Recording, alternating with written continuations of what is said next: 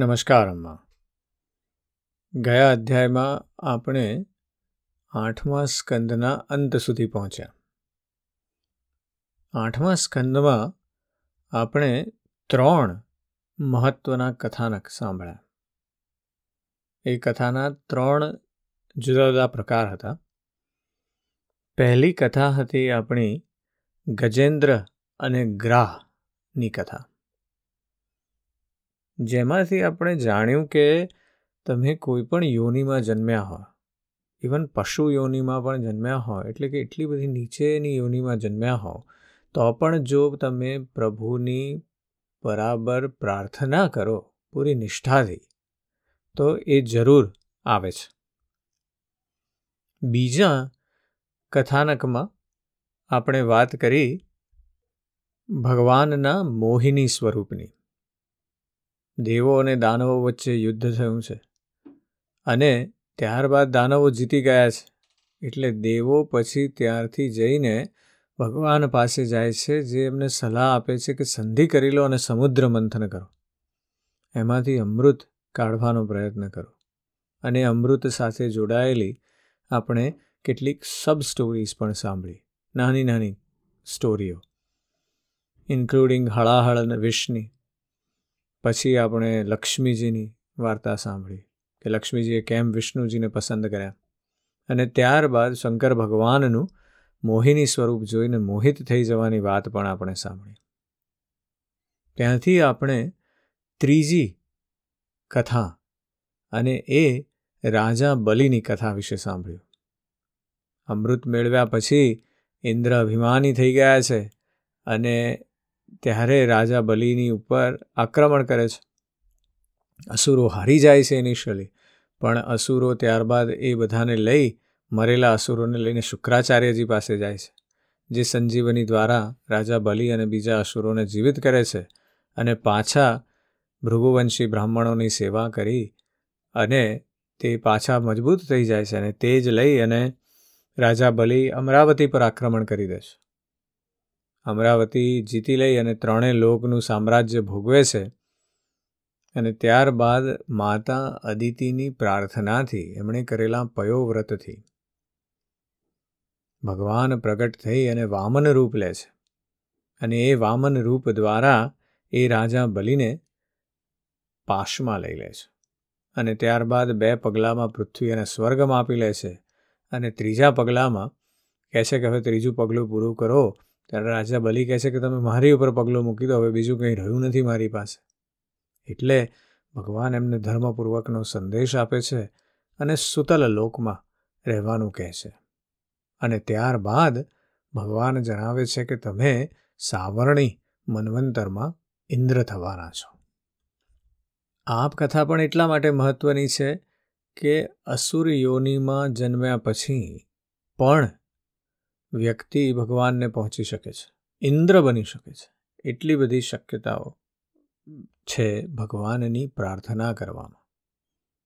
એટલે એ નિષ્ઠાપૂર્વકની પ્રાર્થના એટલી જરૂરી છે આપણી પોતાની ઉદ્ગતિ માટે. અને એ કરવું એ સહજ નથી આપણા માટે. કારણ કે આપણને એમ ત્યારે પાંચ મિનિટ શું કરવા એવી રીતે બગાડવી? એના કરતાં પાંચ મિનિટ હું બીજી ગેમ ના રમી લઉં. અથવા પાંચ મિનિટમાં બીજું આ ના કરી લઉં. પણ એ જે છે, એ જ મહત્ત્વનું છે, જે મહત્ત્વનું છે ચૂકી જવાય છે. એની વાત છે. આજથી આપણે નવમો સ્કંદ ચાલુ કરીએ છીએ. અને નવમા સ્કંદના પહેલા અધ્યાયમાં આપણે વૈવસ્વત મનુના પુત્ર, રાજા સુધુમ્રની કથા સાંભળવી છે. હવે આ વૈવસ્વત મનુ કોણ? તો કે ભાઈ, આપણે ગયા અધ્યાયના ગયા સ્કંદના છેલ્લા અધ્યાયમાં જે વાર્તા સાંભળી હતી ભગવાનના મત્સ્યાવતારની. એ મત્સ્યાવતારમાં રાજા સત્યવ્રત જે હતા, એ જ આ મનવંતરના મનુ છે, વૈવસ્વત મનુ. રાજા પરીક્ષિત પૂછે છે સુખદેવજીને કે, હે ભગવાન, આપે બધા મનવંતરો અને તેમનામાં અનંત શક્તિશાળી ભગવાન દ્વારા કરવામાં આવેલા ઐશ્વર્યપૂર્ણ ચરિત્રોનું વર્ણન કર્યું અને મેં તેમનું શ્રવણ પણ કર્યું. આપે કહ્યું કે પાછલા કલ્પના અંતમાં દ્રવિડ દેશના સ્વામી રાજર્ષિ સત્યવ્રતે ભગવાનની સેવા કરીને જ્ઞાન પ્રાપ્ત કર્યું અને તેઓ જ આ કલ્પમાં વૈવસ્વત મનુ થયા. આપે તેમના ઇક્ષ્વાકુ વગેરે રાજવી પુત્રોનું પણ વર્ણન કર્યું.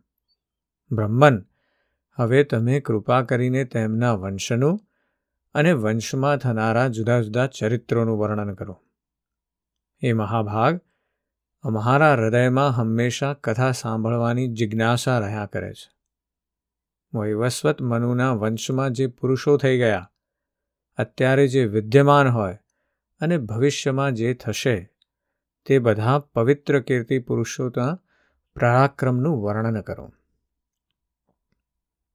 આ સાંભળ્યું એટલે સુખદેવજી જવાબમાં કહે છે કે, પરીક્ષિત, તમે મનુવંશનું વર્ણન સંક્ષેપમાં સાંભળો. કારણ કે સેંકડો વર્ષોમાં પણ તેનું વિસ્તારથી વર્ણન કરી શકાય તેમ નથી. જે પરમ પુરુષ પરમાત્માના નાના મોટા બધા પ્રાણીઓના આત્મા છે. પ્રલયના સમયે માત્ર તેઓ જ હતા. આ વિશ્વ તથા અન્ય કશુંય ન હતું. મહારાજ, તેમના નાભી પ્રદેશમાંથી એક સુવર્ણમય કમળનો કોષ પ્રગટ થયો. તે કમલકોષમાં ચતુર્મુખ બ્રહ્માજીનો આવિર્ભાવ થયો. બ્રહ્માજીના માનસપુત્ર મરીચી અને મરીચીના પુત્ર કશ્યપ થયા. તેમના ધર્મપત્ની દક્ષપુત્રી અદિતિથી વિવસ્વાન એટલે કે સૂર્યનો જન્મ થયો. વિવસ્વાનના સંજ્ઞા નામના પત્નીથી શ્રાદ્ધદેવ મનુનો જન્મ થયો. પરીક્ષિત પરમ મનસ્વી શ્રાદ્ધદેવ રાજાને ત્યાં તેમના પત્ની શ્રદ્ધાદેવીના ગર્ભથી દસ પુત્રો ઉત્પન્ન થયા. તેમના નામ ઈશ્વાકુ, નૃગ, શર્યાતિ, દિષ્ટિ દૃષ્ટ કરૂપ નરિષ્યત પૃષદ નભગ અને કવિ હતા વૈવસ્વત મનુ પહેલા સંતાનહીન હતા તે સમયે સર્વસમર્થ ભગવાન વશિષ્ઠજીએ તેમને સંતાન પ્રાપ્તિ કરાવવા માટે મિત્રા વરુણનો યજ્ઞ કરાવ્યો હતો યજ્ઞના આરંભમાં માત્ર દૂધનો આહાર લેનારા વૈવસ્વત મનુના પત્ની શ્રદ્ધાદેવીએ પોતાના હોતા પાસે જઈને પ્રણામપૂર્વક યાચના કરી કે મને પુત્રી જ પ્રાપ્ત થાય. ત્યારે અધ્વર્યુની પ્રેરણાથી હોતા બનેલા બ્રાહ્મણે શ્રદ્ધાદેવીની ઈચ્છા અનુસાર એકાગ્ર ચિત્તે વષટકારનું ઉચ્ચારણ કરીને યજ્ઞકુંડમાં આહુતિ આપી. જ્યારે હોતાએ આ પ્રમાણે વિપરીત કર્મ કર્યું, ત્યારે યજ્ઞના ફળ સ્વરૂપે પુત્રને બદલે ઈલા નામની પુત્રીનો જન્મ થયો. તેને જોઈને શ્રાદ્ધદેવ મનુ મહારાજનું મન કંઈક વિશેષ પ્રસન્ન ન થયું. તેમણે પોતાના ગુરુદેવ વશિષ્ઠજીને કહ્યું, ભગવાન, તમે લોકો તો બ્રહ્મવાદી છો. તમારું કર્મ આ પ્રમાણે વિપરીત ફળ આપનારું કઈ રીતે થઈ ગયું? અરે, આ તો મોટા દુઃખની વાત છે. વૈદિક કર્મનું આવું વિપરીત ફળ તો ક્યારેય ન થવું જોઈએ. તમારા લોકોનું મંત્ર જ્ઞાન તો પૂર્ણ જ છે જ.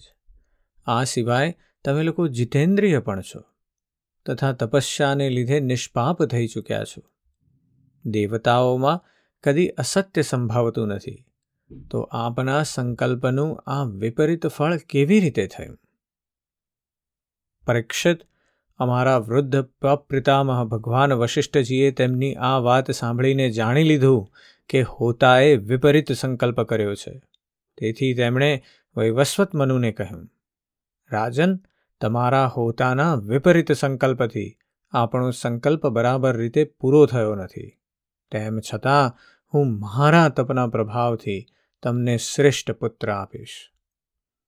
પરીક્ષિત પરમ યશસ્વી ભગવાન વશિષ્ઠજીએ આવો નિર્ણય કરીને તે ઈલા નામની પુત્રીને જ પુરુષ બનાવી દેવા માટે પુરુષોત્તમ ભગવાન નારાયણની સ્તુતિ કરી. સર્વશક્તિમાન ભગવાન શ્રીહરિએ સંતુષ્ટ થઈને એમને ઈચ્છિત વરદાન આપ્યું, જેના પ્રભાવથી તે કન્યા જ સુધુમ્ય નામનો ઉત્તમ પુરુષ બની ગઈ. એક રીતે વિચારીએ તો આ આપણને સર્વપ્રથમ જણાવે છે કે આપણે ત્યાં જે જૂના ઋષિમુનિઓ હતા, જે વૈજ્ઞાનિકો છે ખરેખર સાયન્ટિસ્ટ છે, એમનામાં શક્તિ એ પ્રકારની હતી અથવા એ પ્રકારનું વિજ્ઞાન હતું કે જેન્ડર ટ્રાન્સફોર્મેશન પણ કરાવી શકતા હતા, જે અત્યારનું વિજ્ઞાન જસ્ટ અબાઉટ કરી શકે છે. ઘણા બધા પુરુષો જે છે એમને સ્ત્રી બની જવું છે. એટલા માટે કારણ કે એમની અંદર જે છે, એ ડીએનએની જે રચના છે, એમને એવું કહી રહી છે કે તું એ નથી જે તું છું. અને એવી જ રીતે કેટલીક સ્ત્રીઓને પુરુષ બની જવું છે. અને આ જે જેન્ડર ટ્રાન્સફોર્મેશન છે, એ અત્યારનો ખૂબ ખૂબ ટોપિક છે મહત્ત્વનો અત્યારે હવે અમે જ્યારે રિસર્ચ કરતા હોઈએ, ત્યારે અમારી જવાબદારી છે કે અમે એ પ્રકારે એને ઇન્ક્લુસિવ રિસર્ચ બનાવીએ. એનો અર્થ શું? જેમ કે કોઈને એવું પૂછીએ કે ભાઈ, તમારું જેન્ડર શું છે? તો એ વખતે ખાલી પહેલાં મેલ અથવા ફિમેલ એવું બે જ જવાબ આપવાના હતા. એની જગ્યાએ હવે અમે લોકો વિચારીએ છીએ કે મેલ ફિમેલ જેન્ડર ન્યુટ્રલ હું અહીંયા પણ નથી વિચારી શકતો મારી જાતને અથવા ત્યાં પણ નથી વિચારી શકતો. એવા પ્રકારનો પણ રિસ્પોન્સ આપવાનો છે.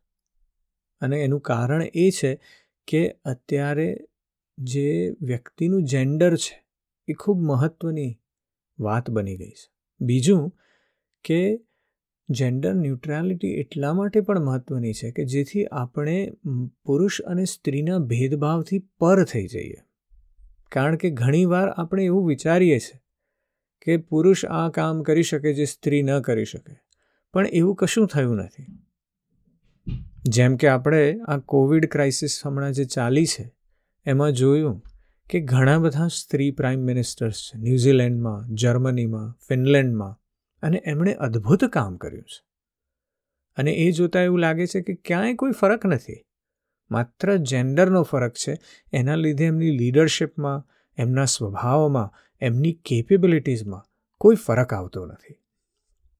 એટલે આપણે આ વિચારવું રહ્યું.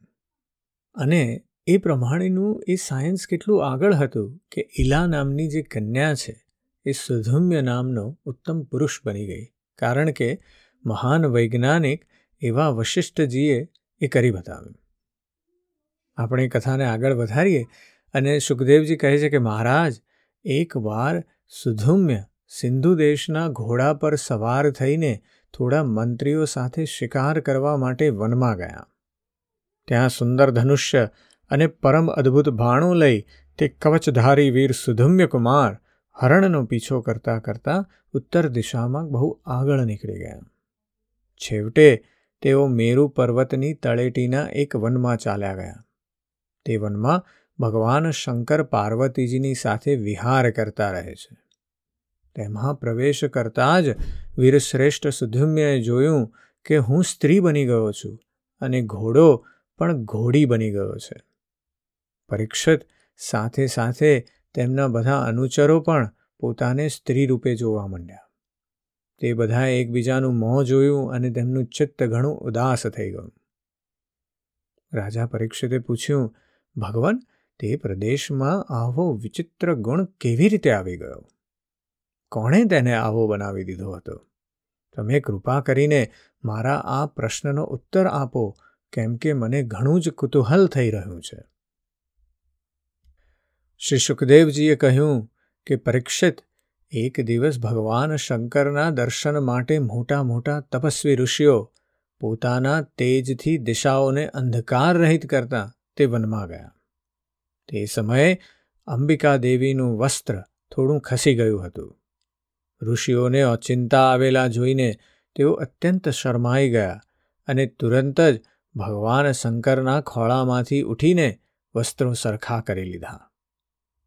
ઋષિઓએ પણ જોયું કે ભગવાન ગૌરી શંકર અત્યારે વિહાર કરી રહ્યા છે, તેથી તેઓ ત્યાંથી પાછા ફરી ગયા અને ભગવાન નરનારાયણના આશ્રમમાં ગયા. તે જ સમયે ભગવાન શંકરે પોતાના પ્રિયા ભગવતી અંબિકાને પ્રસન્ન કરવા માટે કહ્યું કે મારા સિવાય જે કોઈ પણ પુરુષ આ સ્થાનમાં પ્રવેશ કરશે, તે સ્ત્રી બની જશે. પરીક્ષિત, ત્યારથી પુરુષો તે સ્થાનમાં પ્રવેશ કરતા નથી. હવે સુધુમ્ય સ્ત્રી બની ગયા હતા. તેથી તેઓ પોતાના સ્ત્રી બની ગયેલા અનુચરોની સાથે એક વનથી બીજા વનમાં વિચરવા લાગ્યા. તે જ સમયે શક્તિશાળી બુધે જોયું કે મારા આશ્રમની પાસે જ ઘણી બધી સ્ત્રીઓથી વીંટળાયેલી એક સુંદર સ્ત્રી જઈ રહી છે. તેમણે તે સ્ત્રીને પ્રાપ્ત કરવાની ઈચ્છા કરી. તે સુંદર સ્ત્રીએ પણ ચંદ્રના પુત્ર બુધને પતિ બનાવવાની ઈચ્છા કરી. ત્યાર પછી બુધ દ્વારા આ સ્ત્રીથી પુરુરવા નામનો પુત્ર ઉત્પન્ન થયો. આ પ્રમાણે મનુપુત્ર રાજા સુધમ્ય સ્ત્રી બની ગયા. સાંભળવા મળે છે કે તેમણે તે સ્થિતિમાં પોતાના કુળ પુરોહિત વરશિષ્ઠજીનું સ્મરણ કર્યું. સુધમ્યની આવી દશા જોઈને વશિષ્ઠજીના હૃદયમાં કરુણાવશ અત્યંત દુઃખ થયું. તેમણે સુધમ્યને ફરીથી પુરુષ બનાવવા માટે ભગવાન શંકરની આરાધના કરી. ભગવાન શંકર વશિષ્ઠજી પર પ્રસન્ન થયા. પરીક્ષિત તેમણે વશિષ્ઠજીની અભિવલાસા પૂરી કરવા માટે અને પોતાની વાણીને પણ સત્ય રાખતા આ પ્રમાણે કહ્યું. વશિષ્ઠ, તમારો આ યજમાન એક મહિના સુધી પુરુષ રહેશે અને એક મહિના સુધી સ્ત્રી. આ વ્યવસ્થા પ્રમાણે સુધુમ્ય ઈચ્છા અનુસાર પૃથ્વીનું પાલન કરે. આ પ્રમાણે વશિષ્ઠજીના અનુગ્રહથી વ્યવસ્થા પ્રમાણે અભિષ્ટ પુરુષત્વનો લાભ મેળવીને સુધુમ્ન કુમાર પૃથ્વીનું પાલન કરવા લાગ્યા. પરંતુ પ્રજા સુધુમ્યને પસંદ કરતી ન હતી. તેમને ત્યાં ત્રણ પુત્રો થયા, ઉત્કલ, ગાય અને વિમલ. પરીક્ષિત તેઓ બધા દક્ષિણ દેશના રાજા બન્યા. પછી કેટલો કાળ વીતતા વૃદ્ધાવસ્થા આવવાથી પ્રતિષ્ઠાનપુરના અધિપતિ સુધુમ્નજીએ પોતાના પુત્ર પુરુરવાને રાજ્ય સોંપી સ્વયં તપ કરવા માટે વન તરફ પ્રયાણ કર્યું. આજની કથા થોડી ક્રિપ્ટિક છે. એનું કારણ એ છે કે એ કથાની સાથે બીજી કેટલીય વસ્તુઓ જોડાયેલી છે, જે આપણે આગળની, આગળના અધ્યાયોમાં સાંભળવી છે. પણ વસ્તુ એ છે કે આપણે એ સમજવું રહ્યું કે આપણે એ સદ્ભાવની ભાવના કેળવવાની છે કે પુરુષ અને સ્ત્રીની વચ્ચે આપણે અંતર જોવાનું નથી. આપણી પાસે જેન્ડરના લીધે કોઈ બેરિયર ના રચાવવી જોઈએ. કોઈ એવું ના વિચારવું જોઈએ કે દીકરી છે ને એટલા માટે એ આ નહીં કરી શકે અને દીકરો છે ને એટલા માટે એ આ કરી શકશે કે નહીં કરી શકે. એવું ખરેખર માણસના મગજમાં જ્યારે જન્મે છે ત્યારે કોઈ ભેદભાવ હોતો જ નથી. આપણે જ સમાજ દ્વારા એ ભેદભાવ પ્રતિષ્ઠિત કરીએ છીએ, પ્રસ્થાપિત કરીએ છીએ. કોઈ માણસના મગજમાં જેને આ કોઈ ખ્યાલ જ નથી. અને એટલા માટે આપણે જ એ અધર્મના કર્મમાં એન્ટ્રી મારીએ છીએ. એ જો એ તરફથી આપણે બહાર નીકળી આવીએ, તો ખરેખર આખું જગત એની જાતે જ સંભાવની ભાવનાઓથી કમ્પ્લીટલી ઉભરાઈ જશે અને એના લીધે આપણી જે પ્રગતિ થશે એ અદ્ભુત હશે. એના વિશે જરૂરથી આજે ચિંતન કરીએ. આજે બસ આટલું જ. જય શ્રી કૃષ્ણ.